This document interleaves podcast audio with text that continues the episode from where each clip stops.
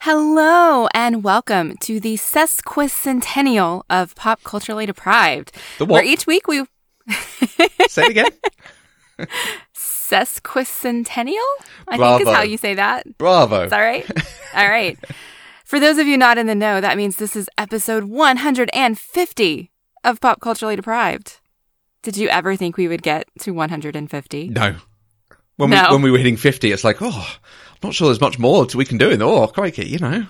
Right? yep. So here we are, where each week we watch a movie that one of us has never seen before, and we talk about the good, the bad, and the jean Shorts. So this week we are going to be talking about Eclipse on your Doesn't He Own a Shirt podcast.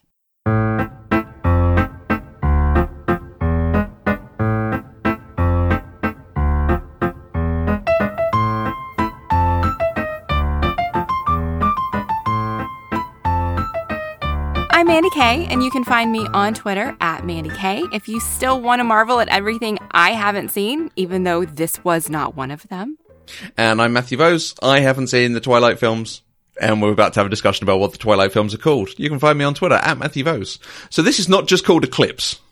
no, this is the Twilight Saga. The Twilight Eclipse. Saga, Eclipse. Yes. Really, really. They only did that for the movies. It feels Book like is just called Eclipse. that. That is fair. That is fair. It, it feels like this should be the second. I feel like New Moon is Okay. a better title than Eclipse, and certainly in this one, Eclipse does not mean anything to the plot. She just likes her sort of dark moon kind of references. Hmm, maybe. Okay. I like the progression. I think that the the titles are because it's Twilight, New Moon, Eclipse, and then Breaking Dawn, and so it's just like a progression, a growth, and I kind of feel like that's what's happening with the story. Okay. because I know we've talked about in, in previous uh, episodes about Twilight, where it, it's not really four separate stories. It's like one long story that we've just Oh, kind of yeah. gotten individual pieces of. Mm. Um, and I like that. I like that a lot. Coming from someone who's not read the books and who's only watching the movies, I can see where that might be problematic. Mm. But before we get into properly talking about this movie, Mm. I wanted to take a minute and do some proper Patreon shout outs because we have promised that we would do that for folks who support us. A- absolutely for our wonderful, wonderful patrons. Yes. This month or this week, we only have three to shout out because this reward requires that you guys tell us which show you would like to hear your name on. And most of you have not told me, even though I've asked. so I'm kind of shaming you a little bit, which I shouldn't be because you're awesome and you support us. But we want to make sure that we thank you on the show that you most identify and relate to, that you listen to. So if you're listening to this, it's probably PCD, but you know, we have other shows under the Eloquent Gushing banner. So please let us know uh, which show you would like us to say thank you on. So we are saying thank you to Rachel. We're saying thank you to Abby, and we're saying thank you to Moo Podcasts. Moo. Moo. That was Moo Podcasts, not anyone else. Yes. It- yes. they're, they're now all So- Pokemon. So Abby, Abby, I don't get it. because Pokemon, the noise of Pokemon makes is the name of the Pokemon. I didn't know that. Okay, so so Moo, I Moo don't know things. makes the sound Moo, and and Abby makes the sound Abby, and Rachel is like probably like a bird, like Rachel, Rachel. Okay. Well, Thanks, guys. yes. So thank you. Um, and if your name was not listed and you are a supporter, we would love to say thank you to you. So please just reach out and tell us which show, if it's PCD or Desire Made Real or Worth the Calories, Across the Arrowverse. Southern Fried Pop Let Culture. the other one. Yes, but it may be a little while before we, we get, Okay. you know, some of those done. But that's okay. That's okay. So, the Twilight Saga. Mm. We're back on this trip. We are back on this trip, and I'm excited because I love them. I do. Oh, I Lord. can't help it. So, will you tell everybody what Eclipse is about? Uh, Eclipse. Uh, some joke about eclipses. I don't know. Uh, Bella is still being hunted by the person from two films ago. The vampires and werewolves team up to try to stop her attempts. Okay. I couldn't remember what happened. How long ago did you watch it? Two days? Oh wow. Okay. Yeah. Hmm. Because I don't think much happens. TBH. So this is the movie where Bella and Edward get engaged. yeah, which, like, he asked her to marry him at the end of the last one, so. But she said no. Yeah, yeah, let's get into that in a minute. She didn't Yep. agree until this one. Yep. So, all right. So, some quick production information. Eclipse is the third installment of the Twilight Saga, adapted from the book of the same name by Stephenie Meyer. It was released in June of 2010, and the original cast returned with one exception. The character of Victoria was recast from Rachel Lefevre to Bryce Dallas Howard. Jodelle Ferland, Xavier Samuel, Julia Jones, and Boo Boo Stewart were all additions to the cast. Melissa Rosenberg, who wrote the adaptations for both Twilight and New Moon, returned for this movie, but David Slade was brought on to direct as post production of New Moon overlapped with shooting for Eclipse. Eclipse was the first Twilight film to be released in IMAX, and just as New Moon did, it broke the record for the biggest midnight opening in the US and Canada, grossing $30 million. It then became the biggest Wednesday release in history, grossing $69 million. Ultimately, Nice. it went on to return almost $700 million on a $68 million budget. At one point, Fandango was reporting that uh, Eclipse was making up like 80% of their ticket sales. Well done, Eclipse. Yeah, this was a phenomenon. More so than the others? W- was there any reason why this was the one people were excited about? Um, I think it was just growing. Just like each Harry Potter movie was Okay. subsequently bigger than the one before. It's just people were getting on the bandwagon. Right. Oh, interesting. Okay. I, I wasn't sure if there was like a um, you know thing in the plot everyone was particularly excited about. I would imagine that's probably in the last film. They were like, can't wait until we get to X. I don't know. Okay, good. So, Matthew, this is the third movie in the Twilight saga that we have done. Do you own these yet? No, they are still on Netflix. Hurrah! Yay for Netflix. Okay, okay. I do still own them. So Mm-hmm. that's how I watch them. Um, but they should be available either on Netflix or Hulu or, or somewhere. Imagine someone has it. Mm, Yes. mm, yes. I didn't check. I was just making an assumption. yeah. Matthew, did you enjoy Eclipse? Uh, no. I mean, I Okay. can't really remember it. It Right, just okay. seemed to happen. Okay. So I feel like each movie has subsequently gotten worse for you. Do you feel like that's accurate? I, I, I feel like, yeah, th- if I had to try to put any of it into words, this was even thinner.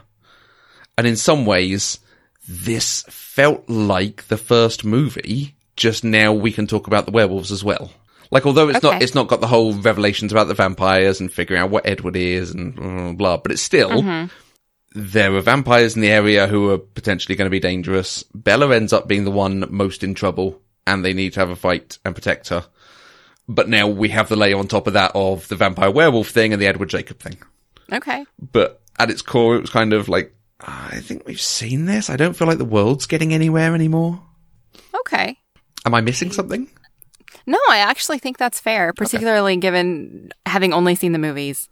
I do think that's fair, but I think for people who are enamored with the relationship, Mhm. it's just more of that relationship. And so it's good. Yeah, I, I think, and, and that's something I've dug in the previous episodes, previous movies is like, I mean, Robert Pattinson and Kristen Stewart are very good actors. They have mm-hmm. actually fairly good chemistry I think works. I like the counter of Taylor Lautner. I, I, I- I think he was shown up in this movie as not as strong as the other actors. That thing in the last one, they were thinking of recasting him and not sure he could pull it off. I think he struggled with this one, but put some of that to the writing of Jacob, which takes a left turn here. Yeah. So, so that core is there, and, and there is something to it. If this was just more of a sort of romance love story with vampires and werewolves, it, it might work. It might be kind of interesting, but because it's in that genre setting, it feels the need to go to fantasy action and have the like, oh, we're being hunted. We need to train and we need to take them down and we need to have macho mm. staring contests and stuff rather than just be a kind of core romance with other considerations going on. I feel like you would have enjoyed the book much, much more. I- Is it different? This one didn't have much about differences. It is. I think the book, the book expands the world in so many ways Okay. that this movie glosses over. Um, I know one of the things that you want to talk about is, well, it was in your notes. I think you had questions about Bree Tanner. Mm. Like, so before I say anything else, what are your thoughts on, on this character, having only seen the movie?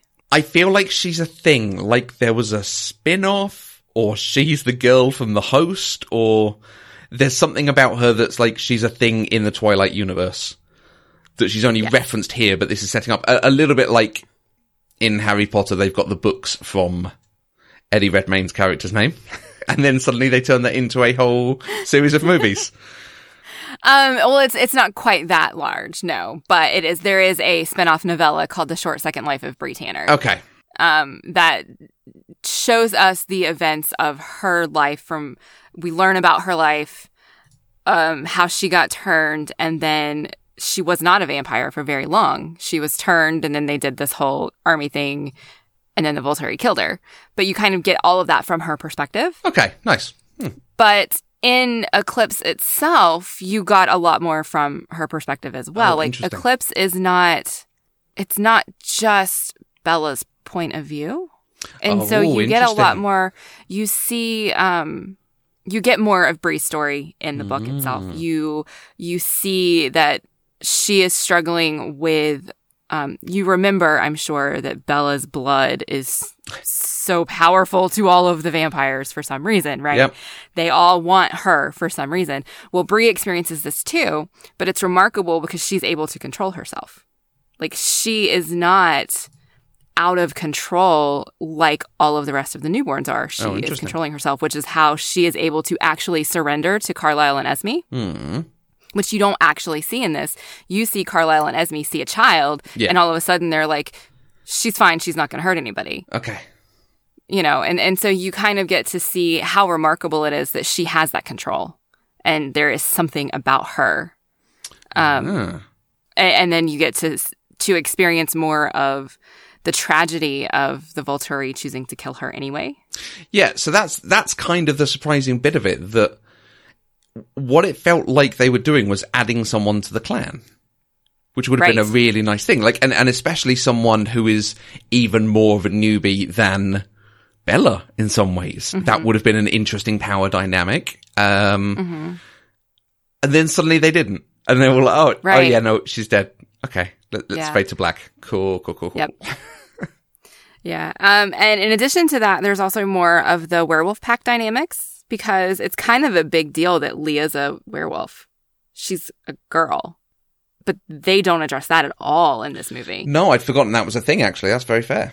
they gloss over the whole um like the werewolf m- telepathy like they mentioned it a little bit about how Leah is always bitter because she was in love with Sam and then Sam's with can't remember her name the other one girl? that he Yep. imprinted on Okay. Um, Sarah. so like but they Poor Sarah. gloss over that and it's much more prominent like it's actually delved into and explained and so you feel like the world building is much more significant in the book Okay. like you get motivations and you kind of it's not just Bella and Edward and it's not just Victoria hunting Bella which is kind of what you got in the movie Are you? So you're, I think, trying to set up that I should read the books, I've tried to tell you that every time right? Okay. Given that we're coming up to Christmas, you know, if you really want me to, there's your thing. um, uh, what you've made me think is the film kind of. It feels like it's doing a lot of that setup work, Chekhov's whatevers, that are going to pay off somewhere. And the only one that I can think actually paid off was the story about the woman who had no power, but by cutting herself, she had power and helped them win, which was like Mm. so obvious that that was what Bella was going to do. It just felt so. Oh, good. I'm really glad we've taken time to show us this story of what is literally coming in this film. This sort of fight. good, good, good, good. But we had a lot of time in this film with them getting to know some of the vampires. One of the uh-huh. girls and one of the guys, I think we got their backstories and we got the kind of tragedy of becoming a vampire, which is, which is really interesting because, you know, we've talked about this being a, a, a sort of the next step on from Anne Rice, who started writing vampires as tragic more than monstrous or whatever the other one was, and then moving through to the kind of modern way that had uh, what were the films that I talked about? Things like Only Lovers Left Alive with Tilda Swinton and Tom Hiddleston who've lived for centuries and what they have to Right, deal with, that kind of thing. So hearing about their backgrounds as vampires, hearing that they are uncertain whether being a vampire is the right thing or a good thing or something you should want to do, um, and, and having all the time that Edward talks about how terrible it is being a vampire, it feels like they're setting up either they're going to cure vampirism somehow, or they're going to die, but it's actually going to be a satisfying release. I, I'm wondering if it's just being done for ambiance, maybe. you know, this is what is, you know, it, as and when it happens to Bella, because frankly, if they don't fire that Chekhov's gun of she's going to become a vampire at some point, I'm going to be very annoyed if we've had all of this and she doesn't become a vampire. Um, oh, that's amazing. But it, it really feels like there's more to it if we're going to spend all of this time on these characters doing this stuff. But i in film three, and I was amazed in this that we didn't have some sort of we can remove the vamp effect from you and you can become mortal again. Well, this is not Blade. No. But like that is, uh, you know, as we've seen, part of the vampire mythology is Yeah. transitioning to and from humanity. Mm-hmm. Is she doing it just for that vibe of, oh, it's not the life, it's not, you know, forever living and it's not as exciting as you think it should be? I think she's just doing it to show depth in the vampire world because they don't all feel the same way that Rosalie and Edward do. Okay. Like, I'm pretty sure Emmett loves being a vampire. Alice seems to love being a vampire. Okay. Um, we on. don't get their stories as as much. Right. You don't remember who's who. do Yeah. you? So I know who Edward is. I You know who Bella, Edward, and Jacob are, and that's it. and right? I, I only just know who Jacob is because they started referring to him as Jake. oh my god, your notes on that were hilarious. Like, who's Jake? is that the dude who threw up in the cinema? No, that was Mike. Oh, oh, good, good, good, good. So Alice Hmm. is the the little one um, who can see the future, Okay, right. and Emmett is the See the big the dude, dude. who he's the big dude. my yes. monkey man. Yes, yes, I like him. yes, he's the monkey man. Okay, Um, who's that one you Jasper- said? Rosalie. I well, I said I said Alice and Emmett in that Mm-hmm. one. Those are the two that seem to enjoy being vampires. Yeah. Rosalie is the blonde. and she was the one who told the story about Mm-hmm. taking revenge when she became a vampire. Yes. Okay. Um, so so far we've really only seen. I mean, we got Jasper's story, but Mm-hmm. he doesn't seem to regret being a vampire. No. We just got his story to use as um, a teachable moment for newborns. More I- than anything. Yeah, I feel like a big chunk of his story was he did regret it because he was under someone's thrall and being made to do stuff, but it was being part of the clan. So maybe that's Right. that's what the vibe she's trying to set up is how this family are good, Mm-hmm. even if vampires are monstrous. Maybe she's realised like, oh, I'm writing the monsters as my heroes. I need to make them heroic somewhere. maybe, maybe. So, well, I have a question for you though, because Well- this is they did spend a lot of time explaining kind of Rosalie's bleak outlook on life as a vampire, like how she didn't choose it, she doesn't want it, she doesn't want it for anybody else. Do you think that if you were turned, you would feel the same way, no or would you be more like uh, immortality. Vlad and Viago from Yeah. Do in the Shadows? Think of all the movies I could watch. Yeah, You know, I would be amazing at Halo and Legendary, frankly. right? yeah, yeah, Yeah. Especially if you sparkle. If the daylight thing isn't a thing anymore, brilliant. yeah. Hmm. Okay. They didn't sparkle. Yeah, I, I think uh, Edward did a little bit. Uh, most of the time, they were in direct sunlight. They showed it when they were in the meadow. There was some sparkles. He was not sparkling. They were in direct sunlight in the meadow. He was not sparkling. They have. I, There I, were sparkles. I think because it got so ridiculed, I wonder if they turned it down. There were sparkles. There were not. It just wasn't as sparkly. Like maybe as a Snapchat filter, but. Mm. so, would you tell me your take on vampirism? I found it fascinating because Rosalie had this line about how because she's a vampire, they're stuck never changing. Mhm. And I feel like that's a very bad way to look at it. Physically, yes, that's true. But if, when you can live for centuries, you absolutely, your personality can change, your intellect can change, like your morals can change, your philosophy on life can change, like everything can change whenever you get to live that long. Mm. And so I feel like she's missing out on happiness because she wants to pout. Honestly. Like, I like Rosalie as a character mm-hmm. more so once we get to Breaking Dawn, Okay. but in, I don't understand her disdain for being a vampire.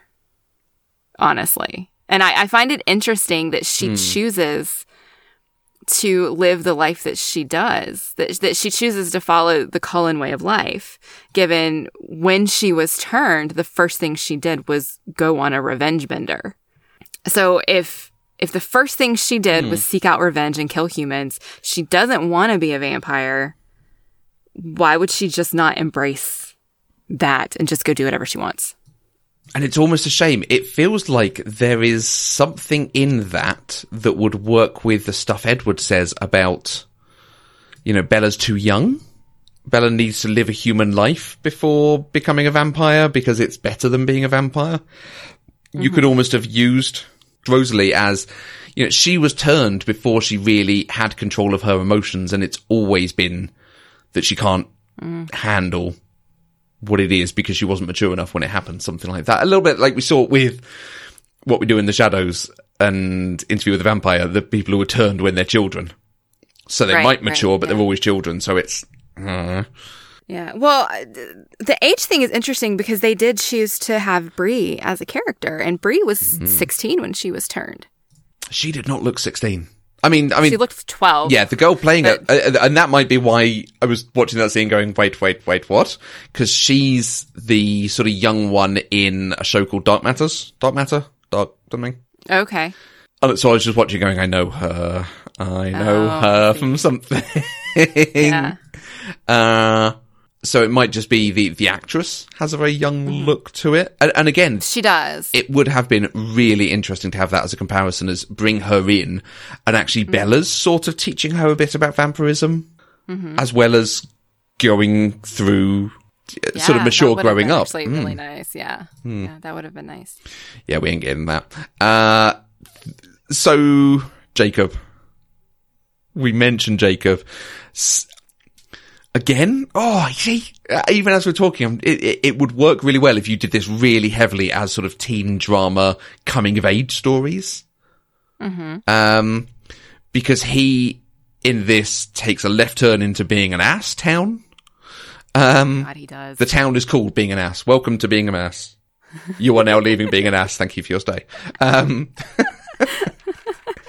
he, you know, he, he kisses her when she keeps saying no. He's just a little. he told her that he would rather her be dead. yeah, than be a vampire. Yeah. Yeah, weird. A- And it was really interesting as we were watching it because I was just watching it and going, you know, it's Twilight. It's you know, which boy does she like the most, and blah, blah, blah. Uh, and Catherine actually said she can see where Edward's coming from in this because, yeah, this guy who is actively saying, "I do not like Edward. You shouldn't be with him," is rocking up and saying, "Hey, jump on my bike. Let's go ride off." And she rides off with him. Like, yeah, if I was Edward, I'd be pretty, Yeah. pretty annoyed at that point. That's a very fair point. Right, right. Yeah, I, I found it interesting that I, I felt like they switched places a little bit. Mm. I mean, because we, we've talked previously in both uh, Twilight and New Moon about Edward's controlling slash Absolutely. abusive nature. which is still There there. was still, Mhm. it is Yep. still there. It's it's less. Um, and, and there was more of while he tried, he also recognized he can't make her do things. I asked you to stay in the car, would you?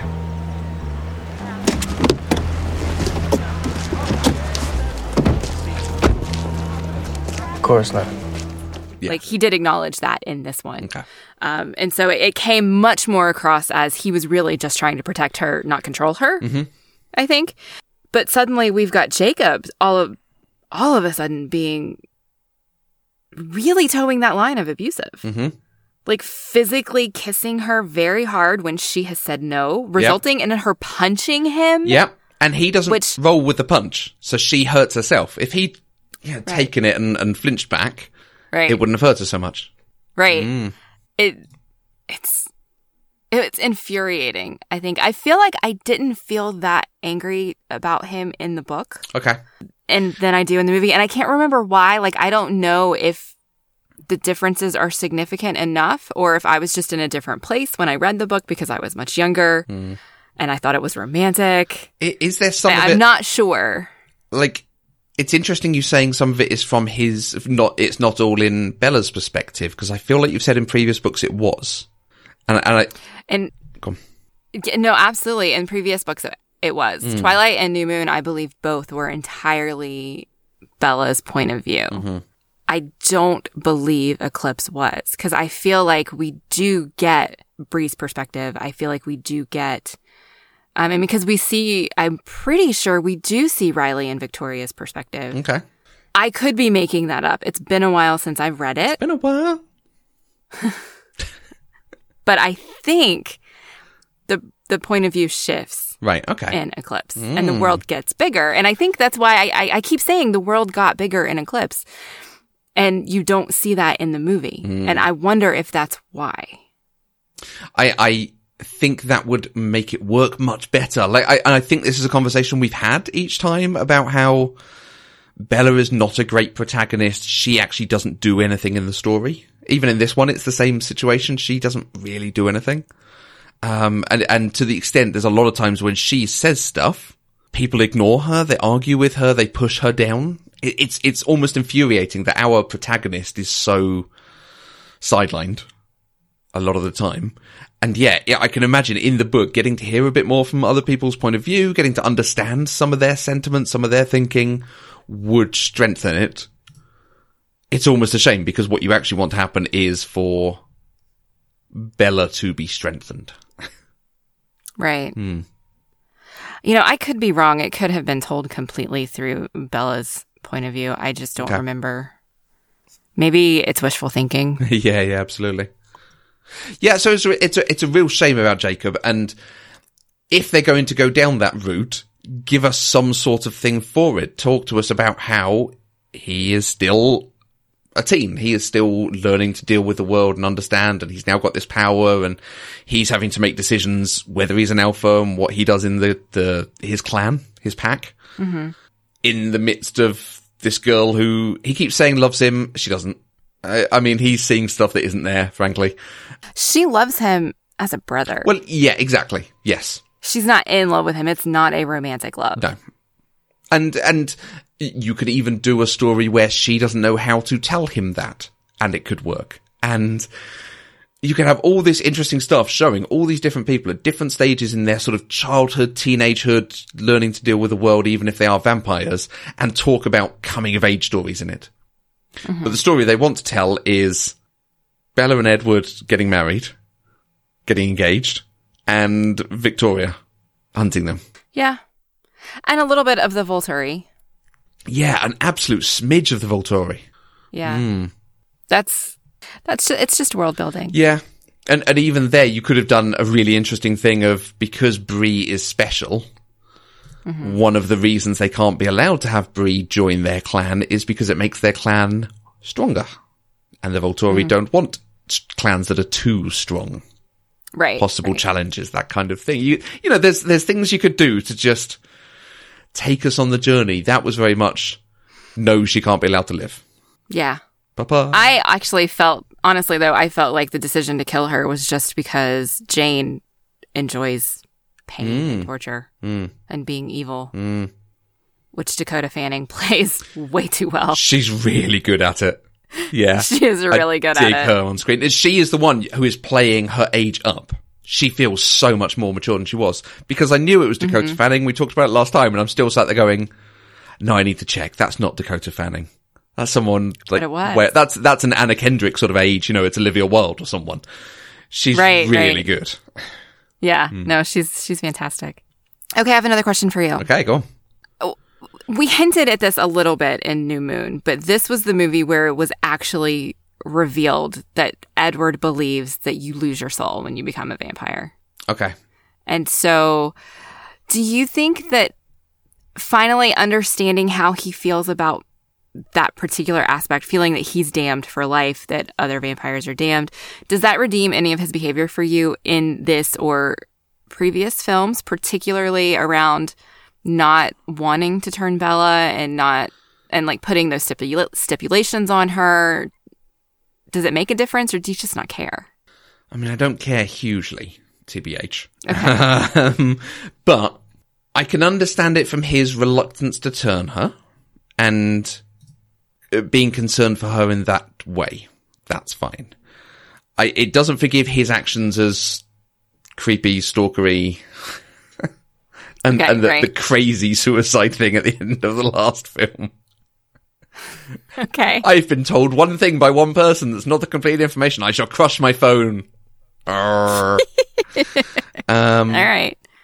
it's really hard because we don't necessarily see the difference. There is this thing that the newbies will settle down. Are, are they called newbies? Newborns. Newborns. That's better. Okay. I was like, newbies are a rubbish term for it. Newborns. Um, so again, it would have been good to have kept a newborn and to see like you can get through it. You can go back to a semblance of civilization of maturity. Okay. This is also the book where we are introduced to the idea of imprinting. Do you have any Yes. about that? Well, that's interesting that we talked about a thing for ages and then nothing happened with it. Hmm. I wonder if we're going to see some imprinting at some point. Okay. so we'll talk about that maybe in the next well, one. yeah, I can, I, I can appreciate she's laying things down that she's going to pick up later. Mm-hmm. That's okay. I feel like she's not aware she's necessarily laying some stuff down. Like I say, things about turning vampires back to humans. I've got a feeling isn't going to come, but it just feels like that's what they're setting up. We'll see. Okay. Um, and there's a few other bits in, in these things that you think, oh, you could, you could take that to this step, you could take that to this step, but you don't. The fact there was this long thing, I think on two occasions talking about imprinting and what it means, that then came to nothing. It's like, okay, they want that to be something. Okay. I just, uh, and part of that's because I've been told stuff that comes, uh, but just, I don't want you to know these things. okay, well, we'll- we'll cut that out and pretend I haven't said it. I well honestly I think part of it though was also trying to counter Jacob's argument that he's the right one for Bella when it's clear they have not imprinted. Hmm. He has not imprinted on Bella. We know that. Yeah. And so for them to introduce that idea, for us to see Sam and I cannot remember her name. I don't know why I can't remember her name. It's not Sarah. Sarah. It's not Sarah. Sarah. No. I don't know what her name is. Sandra. I'm pretty sure it does not start with an S. Silent M. anyway. Good. I, I mean, I think it was just that that juxtaposition to continue to show the audience that Jacob and Bella aren't meant to be together because Jacob is a werewolf. Werewolf's imprint. Jacob has not imprinted on Bella. no. I, maybe I don't know. Maybe she wasn't that smart when she was writing, but that's what it felt like to me. Yeah, I, I, yeah, it's, it's, she is putting an axe up on a wall and saying, hey, I hope that axe doesn't cut anyone in Act 3. Lads. All right. All right. Was there anything in this movie that you liked? Uh, I mean, I like Kristen Stewart, and having just seen Charlie's Angels as well, like, I really like Kristen Stewart. I want to see so much more of her films. Um, But her wig was so bad. I could not tell you. I have no idea what her wig was like. There, there is also something having just seen Charlie's Angels going. Wow, she was young when she did these films. Oh yeah, yeah. she okay. looks very different. Uh, her opening lines. now, I'd had a couple of drinks when I sat down to watch this. I will admit, just so we're Okay. we're all on the same page with this. Um, and her opening lines. Some say the world will end in fire. Some say in ice. But from what I've tasted of desire, I hold with those that favour fire. It felt like she was either going to, you know, be sat by a fire with some sort of fiery whiskey. Mm, it's Suntory time. You know, something like that. Or it's the introduction from like a lounge singer. Right. So I yeah. bring you fire. you know, something like that. So even though you're making fun of it, you really liked it. It made me laugh. It was just so, and I think this is a holdout from, you know, the fact they've opened the other things with her doing an opening monologue, maybe quoting mm-hmm. something, that kind of thing. 'Cause I think it was Romeo and Juliet last time. Mm-hmm. So I think they're trying to continue that a bit. Okay. I, Yeah. I'm not sure it works in this. It feels hyper melodramatic, which sort of fits the media. Yeah. Yeah, maybe. Um, Okay. I still like the wolf effects. I love that they just become wolves. Yeah. Great, really good. Um, They're huge ass wolves too. Like, did you notice though that like the perspective is not always the same? no, yeah. Like sometimes they're like normal wolf size and sometimes like they're taller than people. Princess Mononoke size, absolutely, yeah. yeah. So, um, but it's good because so many times they do this thing of, oh, it's agony and it's painful and it's bones breaking and stretching and you, you know Mm-hmm. the the Buffy effects, the American Werewolf in London, the what we do in the shadows effects. No, in this they've just become wolves and they're done and they can fight. Mm-hmm. Yeah. it's It's, actually, it's like a reverse dusting effect Mm-hmm. because when you see them jump in the air and then suddenly they're a wolf, there's like some sort of like dusting, like where they disassemble and then reassemble, but it's just like so instantaneous. nice, It's yeah, yeah. different, different from what you normally see, and I, I appreciate Mm. that as well. Absolutely agreed. I, th- I think they still can't do their running fast effects very well. That whole chase sequence, and the whole chase sequence was there for nothing. That was a waste of my damn time. Um, but yeah, I like those, and and I like that this is you know so heavily in the sort of PG thirteen, PG rated kind of thing. Oh yeah, They are very definitely werewolves, not swearwolves. yes, yeah. yep, yep. there is nary a hint of violence in this, to, to the extent that when they're attacking the vampires, the vampires sort of break in ice or, Yeah, you know, yeah. plaster There's no of Paris. blood or anything. yeah, absolutely. Mm. Um, Yep. Hey, let's talk the tent scene. Let's, let's come to my last favourite thing, the tent scene. Now, uh, our friend Metzgirl on, on Twitter said, Oh, I'm interested to know what Drunken Matthew know, thinks of the tent scene. I liked the tent scene. I liked the tent scene for a couple of different reasons. I felt the slightly pervy, but generally kind of, you know, uh, what's the best word for it? Sexual nature of the opening of the tent scene that he's going to have to lie mm-hmm. down with her and, you know, try to warm her up because her actual boyfriend, fiance person can't Right. was good. There was good tension in the scene. Um, mm-hmm. I could have dug it for a lot longer, but again, it's going for that PG 13, rated Right. 12. You know, we want the 12 year old girls to be able to come and see this. Not, mm-hmm. not in a mocking way, but that was kind of part of its audience. So, Right. Absolutely. but I really liked, and I, c- this is, I think this is where I'm coming from on the whole thing. I could have dug a lot more of the film being Jacob and Edward talking. If we weren't natural enemies, and you weren't trying to steal my reason for existing, I might actually like you. and just a lit- and this is coming off the back of having done Pride and Prejudice recently.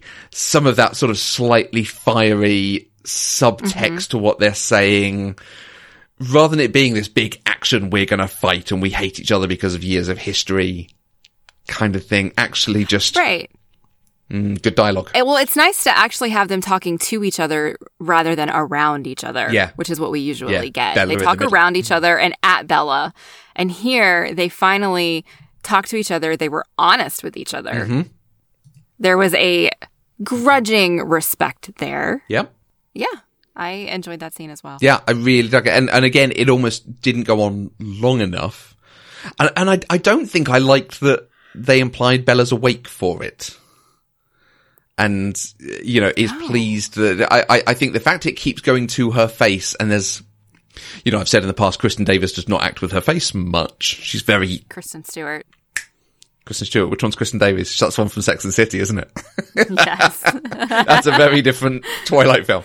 Um, Kristen Stewart is a very internal actress, actor. yes. But in that scene, I felt like they were trying to give us something that she was kind of listening to them and pleased. Oh, I don't think I picked up on May- that. maybe I was looking for it. Mm. And maybe, maybe, maybe it's not. Maybe I am absolutely picking up something that's not there. But I could have done without it. I could have done with it Right, just being okay. them coming to an accord and then Mm-hmm. life moves on after it. Right. Yeah. Yeah, again, I would have, I would have enjoyed this a lot more if it was an actual, you know, relationship romance than trying to do, hey, there's Bryce Dallas Howard. She's back again, although not Bryce Dallas Howard previously. Um, and she's trying to kill us still, having not succeeded for three films. Cool, cool, cool, cool. Oh, yep. I was segueing so you could rant about Bryce Dallas Howard if you wanted to. Oh, I was gonna save that for the end. Okay. but I I can absolutely rant about it. I will never ever forgive Summit Entertainment for replacing Rachel Lefevre with Bryce Dallas Howard. Why? I can't even remember what Rachel Lefevre was like. She was better than Bryce Dallas Howard. Oh, really? Yes. And having not even had very many speaking lines, I'm not mm. even sure she had speaking lines in one and two. No. Exactly. But she's just always there. She was better. yes, but she was better. okay. And I love the actress. I do. Right. I love Rachel Lefevre. Okay. Um, and I, she would have been a much better Victoria, especially since in, in this movie, Victoria was trying to mastermind, although she was being played by the Volturi, she was playing Riley. So she was kind of masterminding her own plot Yeah. to get revenge. Oh. Um, I think it would have, I think it would have been so much better if they hadn't recast. So yeah, I'll never forgive them for that. Yeah, I don't think. You're still trying to look up who Rachel Lefevre yeah, is. I, aren't I'm not sure I've seen her in anything else. Rachel, Rochelle. I actually think it's Rochelle, not Rachel. You you are probably right. Yes. What have you seen her in? I, in some ways, she's just that girl. But there was there there was a very short-lived television show on last year. It was only on for one season before it got canceled, and it was called uh, Presumed Innocent, I think. And she played. A, she was the main character. She played an attorney who had been in prison for murdering her best friend. And then she ended up, she was wrongfully imprisoned Ah, and she ended up getting out uh, like 10 years later because they figured it out. Okay. Um, or they finally agreed she was innocent or whatever. I don't know. And she became an attorney herself and she worked for something similar to the Innocence Project. And then there was a, so every episode was about trying to release somebody who was wrongfully imprisoned. And there was a podcast ap- aspect to it. It had lots of Buffyverse alums in it. oh, nice. Okay. So, like, there was really nothing about the show that I didn't love, and then they canceled it after like Aw. twelve episodes, and I was very sad. But you know, I just I like her as an actress, so Okay. Um, that that's all. uh, can you tell me what you didn't like about Bryce Dallas Howard then? Um, her voice, her face, her. I didn't No, mean that the way it sounded. tell me what you really It's not think. me- I didn't mean that the way it sounded. Not Bryce Dallas Howard is a very attractive human being. She is. I, you know, I loved her in Jurassic World. Mm-hmm. Great. You know, I do. I like her as an actress generally. Okay. I don't think she was right for this kind of Yeah, character. okay. The the scene where they showed her like being filled with rage. Yes. Okay. Yes, that exact face you just made that our listeners cannot see. Like it was an over the top caricature of rage. Okay. It wasn't real rage. Like she could not do what she needed to do. She Ah, could not bring the performance necessary to show the level of like devastation and rage and grief and revenge that Victoria was looking for. I think Rochelle Lefevre could have done that. Okay. Do you know why she was replaced? Is there anything to it? Um, there's kind of conflicting stories. Mm. Um, there was an overlap in filming between the project that Rochelle Lefevre was doing right before this one started filming. Ah, okay. She says it was like a 10 day overlap and they, she says the um, studio wasn't willing to wait for her. And so they recast it. Right. The studio says there were other things happening that it wasn't just 10 days and they needed somebody to come in blah, blah, blah. So I don't actually know. But she was very disappointed that they recast. Like she was shocked they recast it and very disappointed. Oh, And yeah. So it happens. that's all. Mm. It happens. Yeah. So that's my least favorite thing Okay. about it. What are your favourite things? I, I, and can you tell me where this comes for you in the four stories? Can you separate them in that way? I think it's the third best movie. I think each movie is subsequently better than Out the of last. five movies, out of four movies. Out of five movies, Okay. yeah, it's five movies because Breaking Dawn was split into two. Yeah. But, Um, although when we do it, I think we should do it as just one. okay. I think we shouldn't split it up. Um, I still think from the books, I like New Moon the best. Okay. Um, for a lot of the reasons that we talked about when we talked about New Moon and just how relatable Bella's character was to me at Yep. that time in my Yep. life. Fair. Um, but overall, because these four books are one giant story, I feel like it's four chapters, not four books. Mm-hmm. Okay. Yeah, I got it. Um, and so it's hard for me to say one is better than the other when I love the whole thing. Mm. So, although there are parts of Breaking Dawn, I have to be honest, I was disappointed in my the first time I read Breaking Dawn, I was a little bit disappointed, Oh, but then I loved Mm. the movie. okay. So, I think it just took some time for me to process and come back to it. Right. Okay. Because it didn't it didn't go in a direction I expected it to go. Mm-hmm. It was a different story than I thought we were getting. Which is probably gonna I don't know, I'm probably confusing you and now you don't know how to go into Breaking Dawn, but now I love it. I do. I absolutely love it and I think that the movies are fantastic. But Okay. Okay. with the exception of some special effects, but right. Fine. So, what what in this do you particularly like? What what stands out for this one that makes you go back to it? Uh, my very favorite thing in this one is when Bella punches Jacob. Okay. Because part of that, I think, is just because it's one of the few instances we see Bella actually stand up for herself. She does so much more in this movie than she has in previous movies. Because in this one, like you know, she she looked at you know she made Edward when she got pissed off at Edward, she walked away. Yeah. You know, when she's like, "Don't touch me, leave me alone," she walks away. You know, she chooses to get on the bike with Jacob and go because she's trying to save that friendship. Mm-hmm.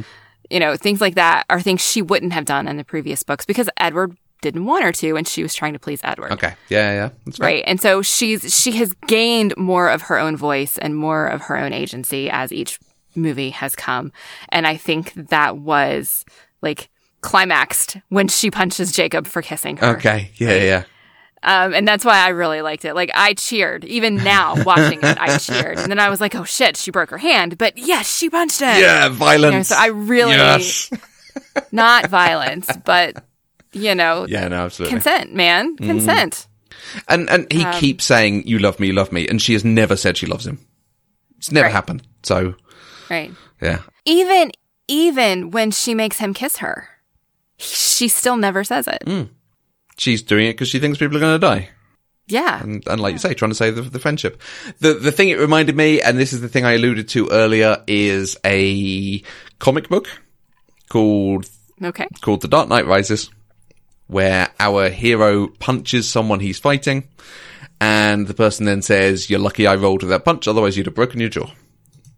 Which is very good of Superman to do that for Oh, Batman. okay right right But but that's like that's what that reminded me of because you know right he should have been it's able a con- to do that it's a concrete wall, and he just stands there and Yeah. takes it, and it hurts her. Like there's an opportunity there for you to, but uh, and it, oh, you see, you, you you either play it both ways. You either have him do it, and actually he's not as much of an ass as they're making him, or you have him not do it, and you point it out.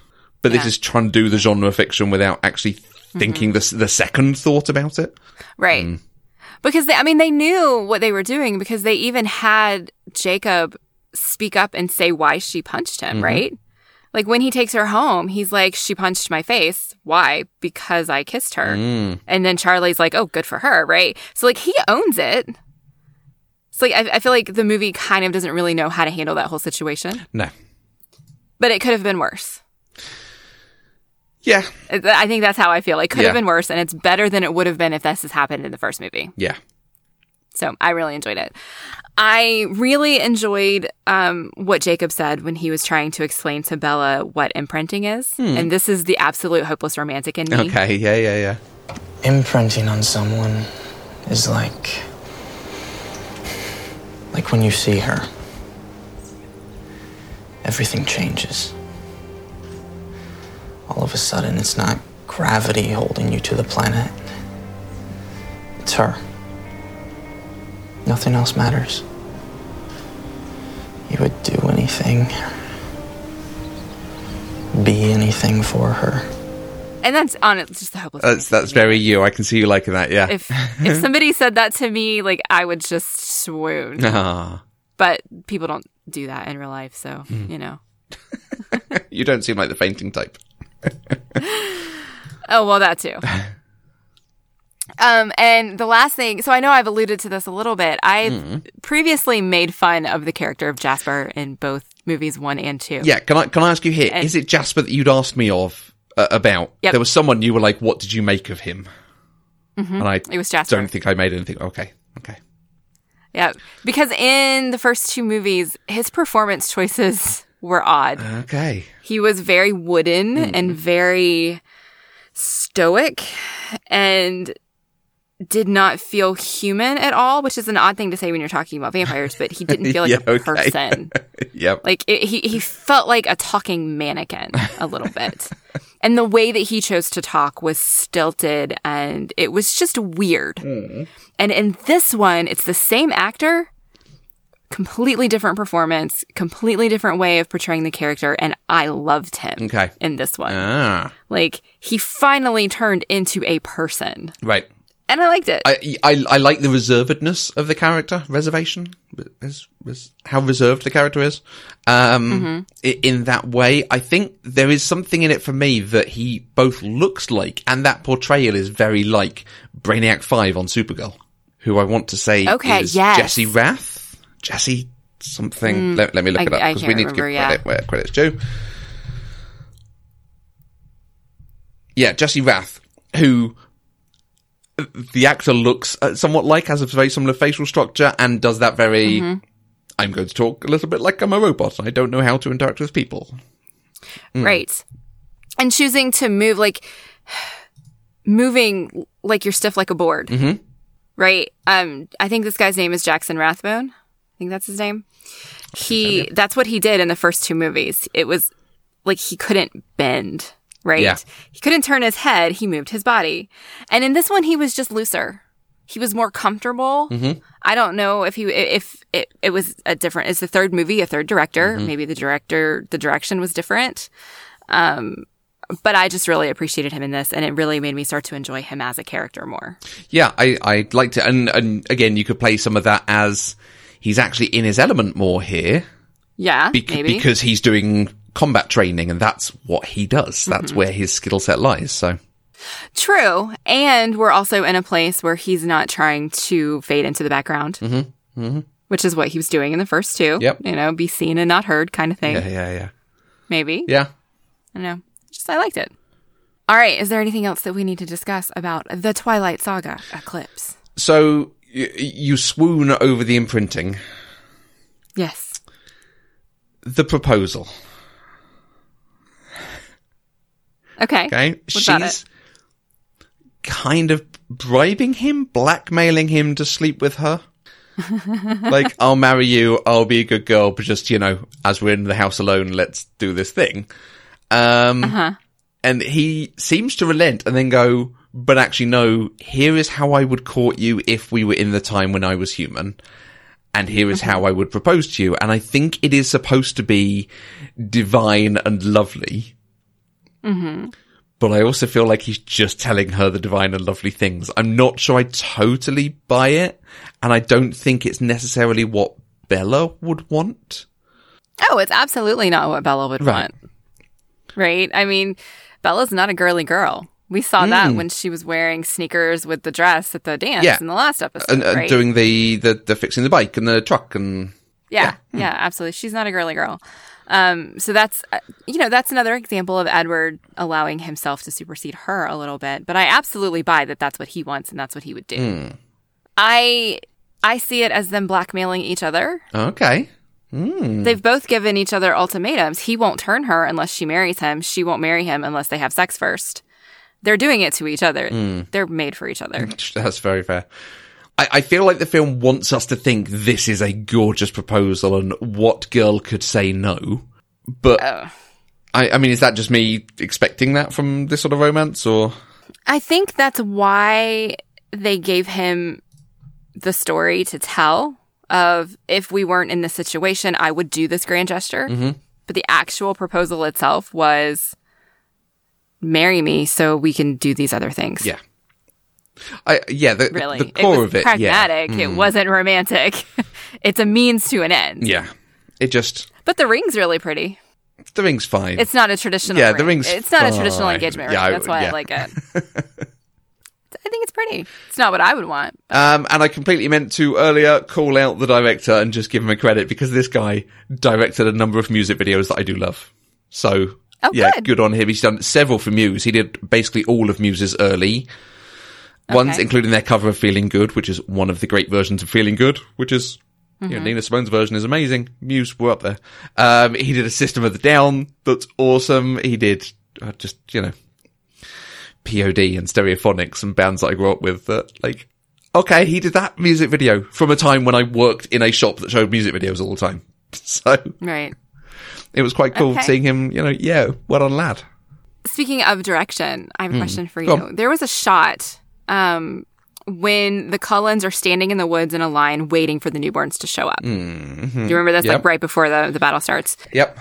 They chose to have them stand so that all of the blonde vampires were on one side, Okay. all of the brunette vampires were on the other, which is not how we normally see them because normally they're coupled up. Right? Yeah. So Emmett and Rosalie, Jasper and Alice, Carlisle and Esme. Mm-hmm. Like, so usually it, it would be a mix.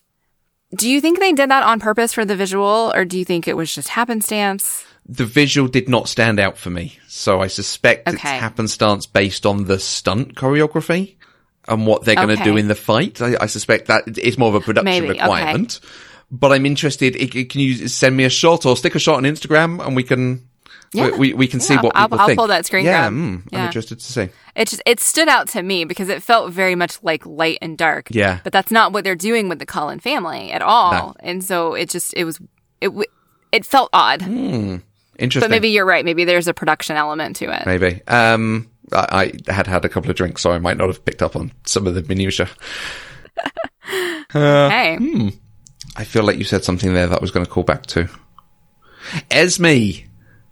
Esme. It was funny seeing her having seen the Family Stone. Yes. In the same way when I watched the Family Stone going, I've seen her in something. No idea what. right. yeah. But this is just a couple weeks, so Yeah.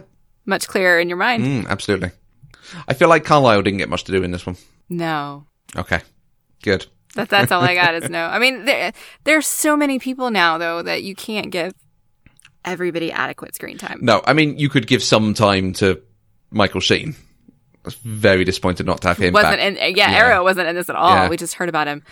Um, Emmett also virtually got nothing. Yes, he's called Aro. A R O. Good, good. Let's wrap up the episode. All right. Well, on that note, if you would like to join the conversation, you can use the hashtag PC Deprived on Twitter. You can find us on Twitter, Facebook, and Instagram at Eloquent Gushing, or you can send us an email to podcast at eloquentgushing.com. Thanks again to Moo Podcasts, to Abby and to Rachel for being our awesome patrons. We love you very, very much. If you want to get a shout out on the show, if you want to help support us on Patreon, we are completely funded by our listeners and backing us gives you access to two bonus shows, early access to this show. It gives you merchandise, stickers, magnets. It gives you discounts on our merch store. You can find out lots more information by visiting patreon.com slash eloquentgushing. And we will be back next week with another episode where we are going to talk about Days of Thunder. Until next time, I'm Mandy Kay. And she broke her hand, punching my face.